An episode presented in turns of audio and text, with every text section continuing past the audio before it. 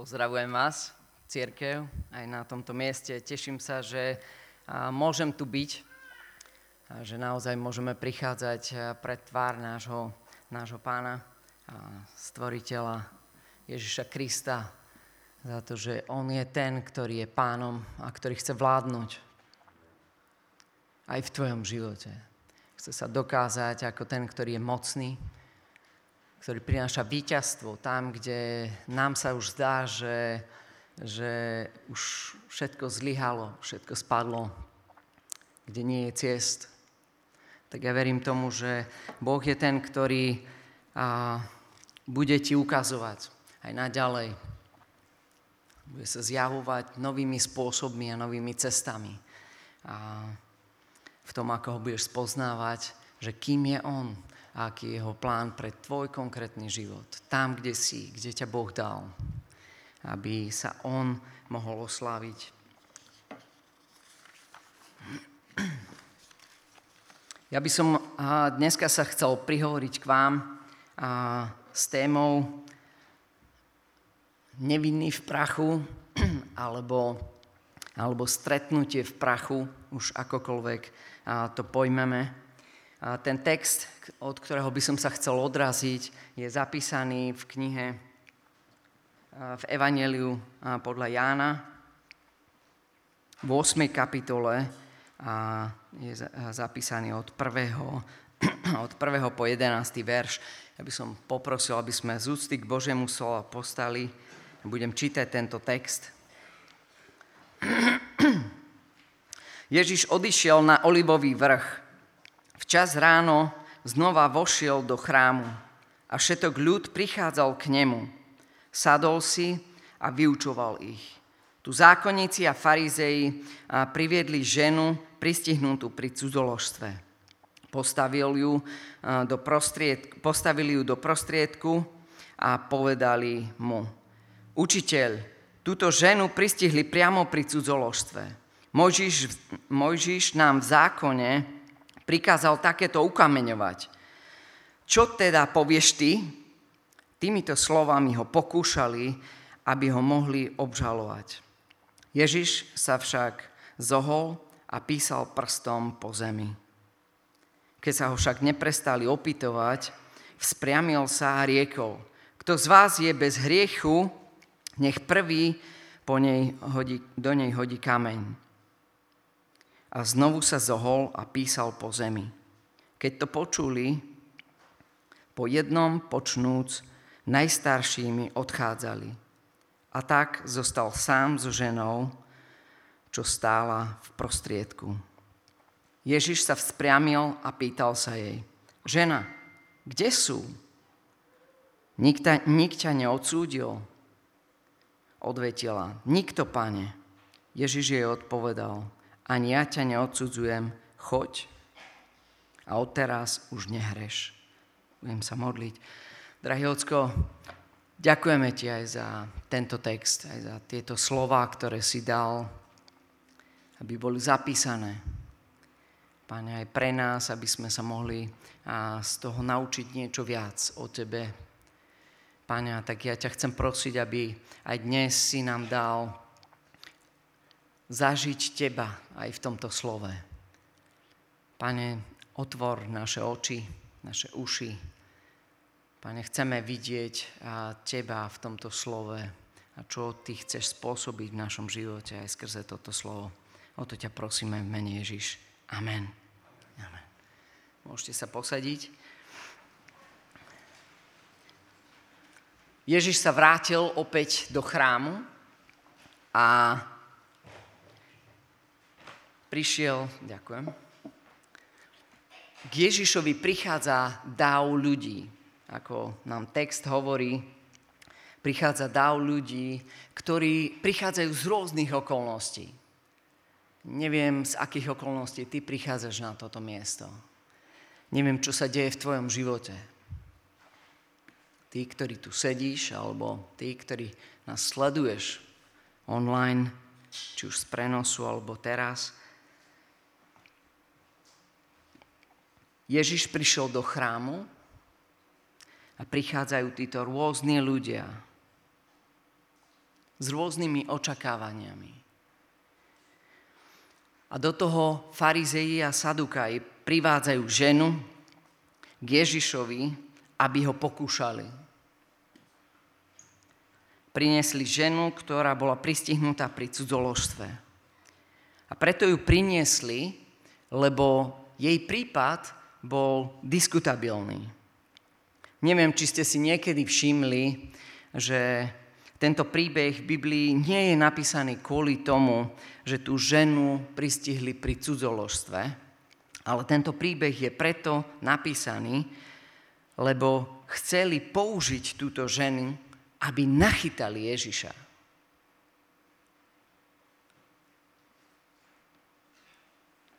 Takže to, čo malo byť preskúšané, nie je jej vina alebo nevina, alebo jej hriech, ale farizeji a sadukaji v skutočnosti skúšali Ježišovú múdrosť.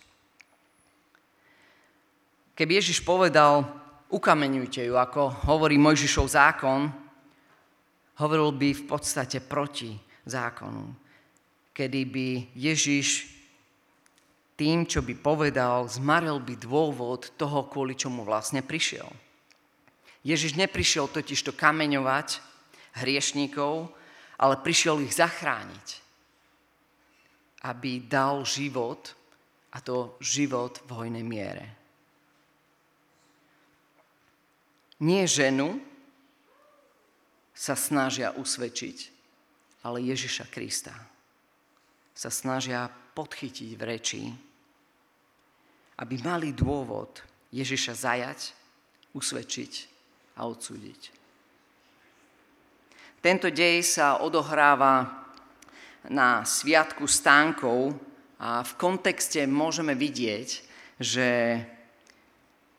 že sa pokúšali Ježiša dostať opakovane, niekoľkokrát. A to môžeme vidieť aj v Jánovi v kapitole predtým, v 7. kapitole 26. verš, kde je napísané, pozrite, hovorí verejne a nič mu nepovedia. Či už aj poprední mužovia naozaj spoznali, že tento je Kristus. Potom Jan 7.30 je napísané, chceli ho chytiť, ale nik nepoložil na ňo ruku, lebo neprišla ešte jeho hodina. Jan 7. kapitola, 44.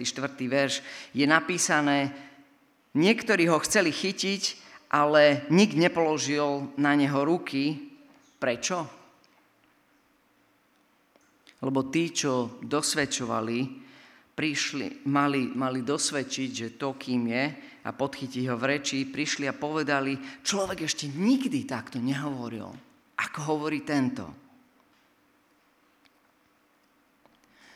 To znamená, že farizei a zákonníci chceli použiť túto ženu ako návnadu na to, aby chytili Ježiša. Tak, ako keď pred rybačkou idete a hľadáte nejakého červíka na to, aby ste chytili rybu. Takisto sadukaji a zákonníci našli si, našli si túto ženu ako návnadu priniesli, diskuto, e, lebo bola diskutabilným prípadom. A povedali Ježišovi, Mojžiš nám takéto prikázal ukameňovať. Čo teda povieš ty? Pýtali sa ho, dovolíš nám ju ukameňovať, aby sme si tak uctili Mojžiša? Alebo diskredituješ Mojžiša, ktorého poslal Boh? Čo urobíš? Prítomnosť hriechu v živote tejto ženy sa stala vhodným príkladom, prípadom pre farizeov a sadukajov. Pre koho sa stáva vhodným príkladom prítomnosť hriechu v mojom alebo v tvojom živote? Boh nenávidí hriech, ale miluje človeka. Pokiaľ hriech ostáva oddelený od človeka, Boh s tým nemá problém. Ale ak do toho, čo Boh miluje, dáte to, čo nenavidí, nastáva konflikt. treba si uvedomiť, že, že to nie je o tvojom manželovi, že to nie je o tvojej manželke, že to nie je ani o tvojich deťoch. Satan sa snaží nájsť niečo, čím by mohol usvedčiť Boha. Satán hľadá aj v mojom a tvojom živote niečo, s čím by mohol ukázať Bohu, zlyhal si. Pozri sa. To, čo sa snažíš, nefunguje.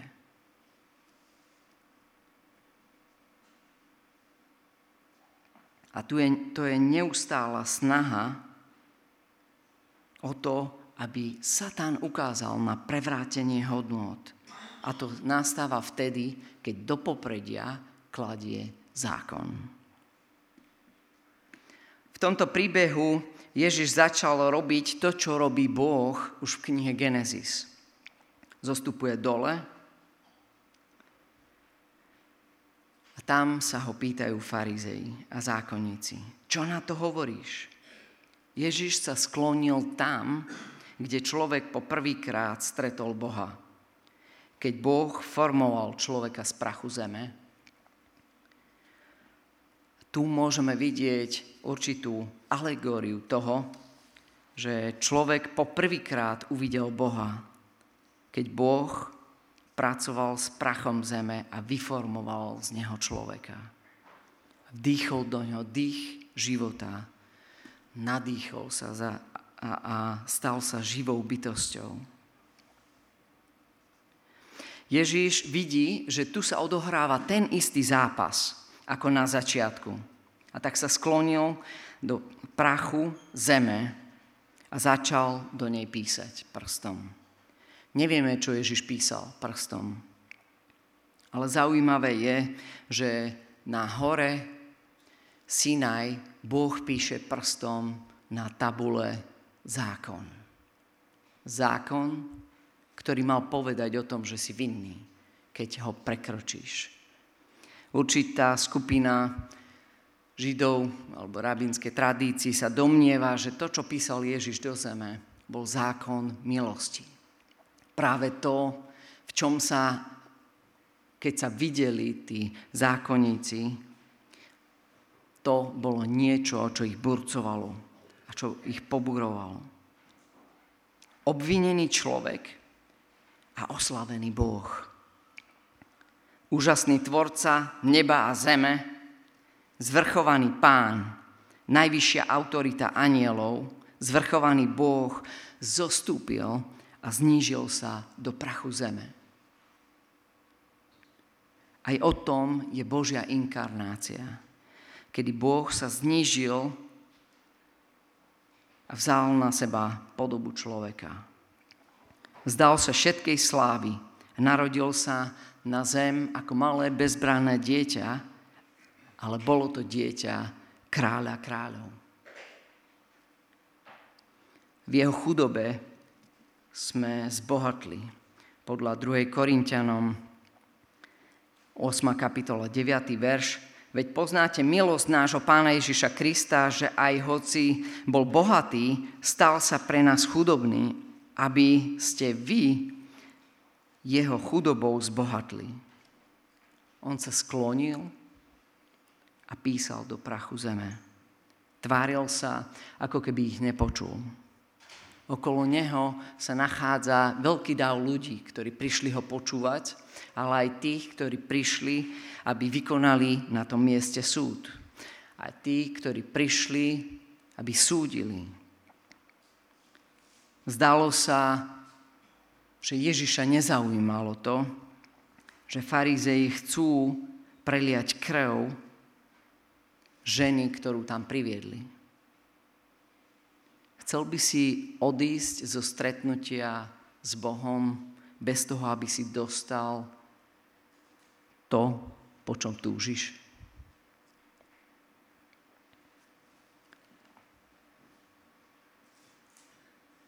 tu je tá dišputa v premene. Tu sa snažia dostať Ježiša v novej zmluve podľa starozmluvného zákona. Chceli ho dostať na tom, že poruší zákon, aby, sa, aby nemohol získať titul spravodlivý baránok. Ale Ježíš sa sklonil k zemi a písal do prachu. V tejto scéne sa nachádzajú dvaja ľudia. Dve osoby, ktoré sú na zemi. Ježiš a žena, ktorá bola na zemi, ktorá nemohla postaviť.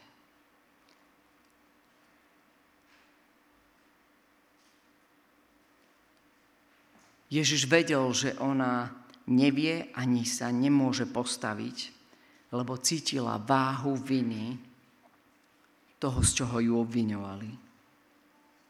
A tak Boh osobe Ježiša Krista sa skláňa do prachu. A tu vidíme, že máme ďalší dôvod, prečo môžeme oslavovať nášho, nášho Boha. Lebo kedykoľvek sa my nevieme postaviť, On zostúpi tam, kde sme my. Tam, kde sa nachádza zronený, zlomený človek pod ťarchou viny. Ježiš tým, čo urobil, vyjadril, vyjadril obvinenej žene, ja ťa nezanechám, ani ťa neopustím. Neostaneš tu sama, lebo ja sa znížim na tvoj level. Budem tam, kde si ty. Nebudem sa pozerať z vrchu na to, aká si hriešná. Ale ja sa znížim na tvoju úroveň. A tak sú tam dvaja. A Ježiš, tak ako pred Pilátom, používa v tomto, aj v tomto prípade moc mlčania. Tvári sa, že nepočuje, čo sa deje tej situácii. Že nevníma ten dáv ľudí, ktorí sú navôkol, ktorí tak s napätím čakajú. No čo už povieš? Lebo my chceme konať. Chceme konať spravodlivosť ktorej sa dožadujeme.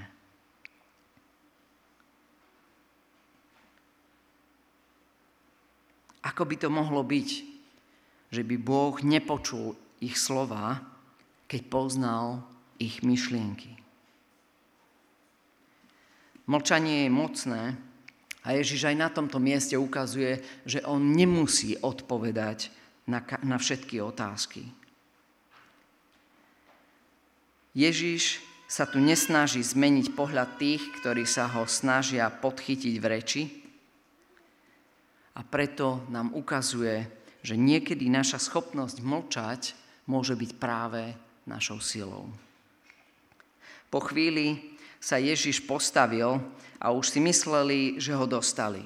Že nevie, čo má urobiť, že chce zo situácie odísť. Ale Ježiš tu používa tú najväčšiu zbraň, ktorú má používajú proti nepriateľovi. A tou zbraňou je múdrosť. A to nie je, že by používal vedomosti, alebo, ale Ježiš používa múdrosť. A tak Ježiš povedal, v poriadku, ukameňujte ju, ale nech do nej hodí kameň prvé ten, ktorý je bez viny. Okolo ženy sa nachádza celý dáv ľudí a Ježiš sa v tom opäť sklonil k nej. Tam, kde bola ona. Vďaka Bohu za to, že On je ochotný sa znížiť tam, kde som ja. Aj keď budem ponižovaný, On tam bude so mnou. Aj keď budem v bolestiach, On tam bude so mnou aj keď budem plakať pri hrobe, on tam je so mnou. Príde a bude plakať so mnou. Prečo Ježiš Kristus plakal pri hrobe Lazara? Keď vedel, že o chvíľu ho vzkriesi. Prečo to robil?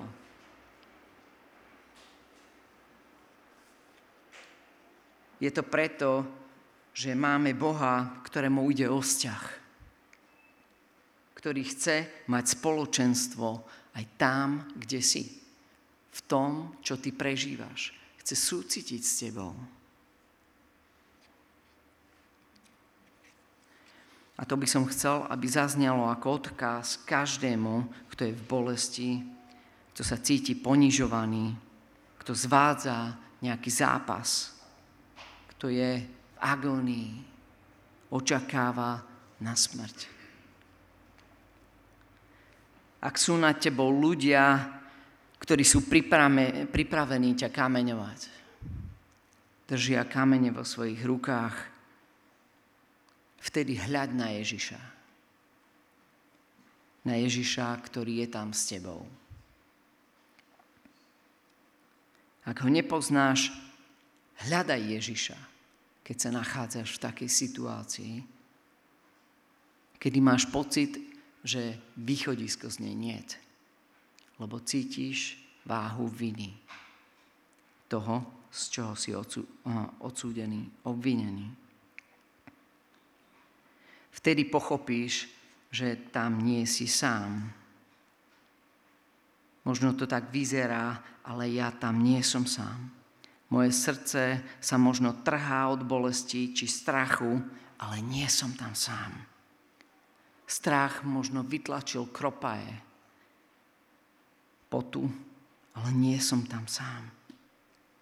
Pláčem nad svojou matkou alebo nad svojim otcom, ale nie som v tom sám. Možno som strátil dieťa, ale nie som v tom sám. Lebo keď som v prachu, on je tam so mnou.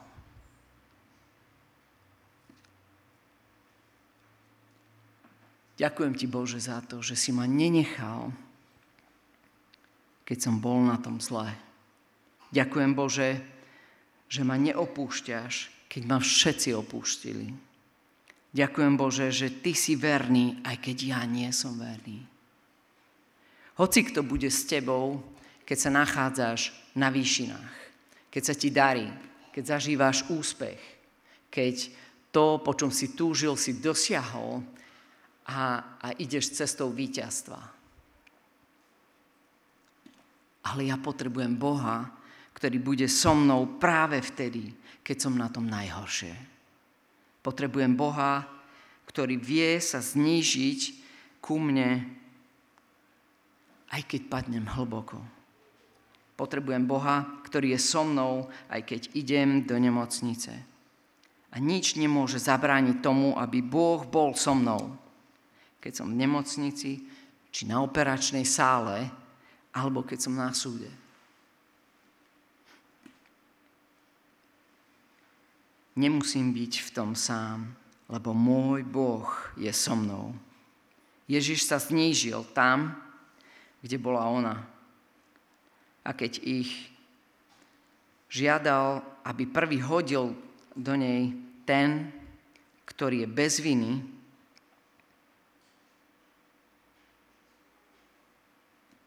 bola tam iba jedna oprávnená osoba, ktorá mohla hodiť kameň. A tou osobou bol Ježiš Kristus. Lebo iba on bol bez viny. Ježiš sa opäť sklonil a už sa viac nepozeral na ten dáv, ktorý je na volkov. Tých, ktorí stáli okolo nich s kameňmi v rukách, pripravení na kameňovanie cudzoložnice. Po chvíli sa postavil a musel sa jej dotknúť a povedať jej, osloviť ju, žena, kde sú tí, ktorí ťa chceli odsúdiť? Ježišov odkaz do situácie, v ktorej sa nachádzaš, je, viem, že si počul, ako zbierajú kamene, ale tie kamene ťa nedosiahnu. Viem, že si videl kamene v ich rukách, ale tie kamene ti neublížia. Viem, že sa pripravuješ a zakrývaš si hlavu, ale Boh povedal, že tie kamene nebudú použité proti tebe. Tvoj nepriateľ chce použiť čokoľvek na to, aby, si, aby ťa odsúdil, aby si trpel. chce ťa pripraviť o život. Ale Boh má posledné slovo. On ti chce, chce priniesť milosť.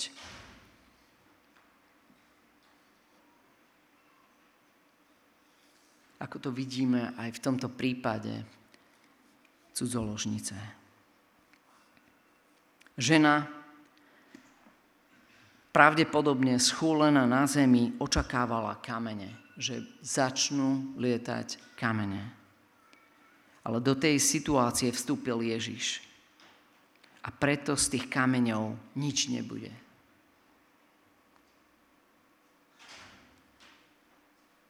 Možno žena začala počuť padať kamene na zem, ale nie v jej blízkosti.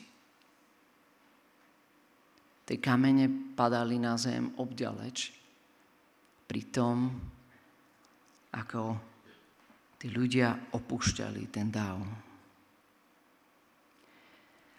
Ale to v žiadnom prípade neznamená, že si môžeme robiť, čo chceme.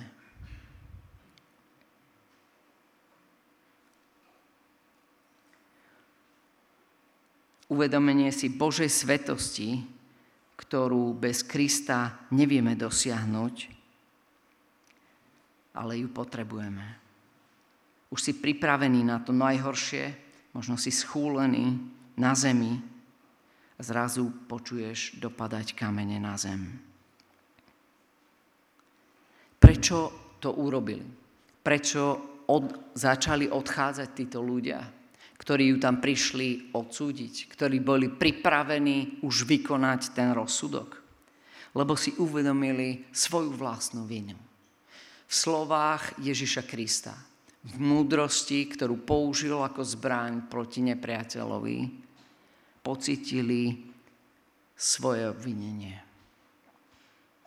Pri Ježišových slovách museli uznať, že on má pravdu. Pravdou je, že každý z nás má vo svojom živote niečo, na čo keď sa rozpomenie, rozpomenieme, musíme v Božej prítomnosti zmlknúť, uznajúc, áno, aj ja som dostal milosť. Niekedy na to, aby sme si spomenuli tieto, na tieto veci v našom živote, Boh musí urobiť niečo, aby nám to s tým pripomenul. Podľa starej zmluvy a, takýto prípad kameňovali. Takýto prípad, ako bola táto žena. No v novej zmluve je iný princíp. Princíp podľa Galáťanom 6.1. Bratia, Keby aj niekto, niekoho pristihli pri nejakom priestupku, vy, čo ste vedení duchom, napravte ho v duchu miernosti a každý daj si pozor sám na seba, aby si i ty nebol pokúšaný. Maj na mysli svoje počínanie. Ako je to v texte? tí, čo mali spravodlivý súd vzniesť nad touto ženou, zrazu sa rozpamätali. Aj hoci mysleli, no dobre, ale nie sme až takí zlí. Boh je Bohom druhých príležitostí. OK, teraz ju nechajme. Ale ak ty sa nachádzaš na tej druhej strane, doteraz sme hovorili z pozície ženy, ktorá tam mala byť odsúdená, ale ak sa ty nachádzaš v tom dave ľudí, ktorí držia tie kamene v rukách, pamätaj na tie slova. Robte iným to, čo chcete, aby robili vám. Je oveľa ľahšie hodiť kameňom, ako dostať kameňom. Ježiš hovorí v kázni na vrchu, blahoslavený, milosrdný, lebo oni dôjdu milosrdenstva. Ak chceš prijať milosť, potrebuješ milosť sa naučiť dávať. V desiatom verši môžeme vidieť, že Ježiš sa vzpriamil a opýtal sa jej, žena, kde sú? kde sú tí, čo ťa prišli odsúdiť? A ona mu a odpovedá, že nikto tu nie je. Ježiš jej povedal, ani ja ťa neodsudzujem. Choď a už nehreš viac. Choď, pouč sa z toho. Choď, neopakujú tú istú chybu, ktorú si spravila. Choď, nauč sa, aby si už nebola viacej negatívnym príkladom, ktorý si chcú farizei použiť proti mne. Ale pozor, to, že som ťa z toho dostal, neznamená, že schvalujem to, čo si urobila. To, že som im nedovolil, aby ťa ukameňovali, aby ťa zabili, neznamená, že si nevinná. Tá vina tu je. Preto sa pouč z toho, choď a už nehreš viac. Odpúšťam ti. Pane, tak ja ti ďakujem za to, že aj dnes si môžeme uvedomovať, že Ty si sa zmiloval aj nad nami.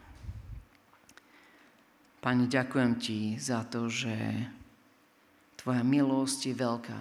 Odpust nám, Pane, keď tak častokrát sme rýchli a pripravení do toho, aby sme súdili druhých.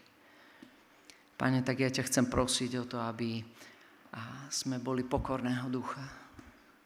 Aby sme si uvedomovali, Pane, v každom čase milosť, ktorú sme prijali od Teba. Pane, uč nás túto milosť šíriť na vôkol, ukazovať to, že nemusíš žiť takým spôsobom. A ja som tak žil a nechcem tak žiť. Dostal som slobodu pod krížom.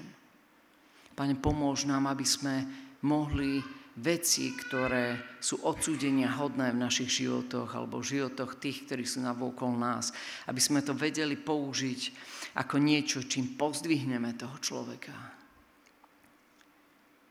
Privedieme ho k Tebe. Pane, daj nám nový pohľad.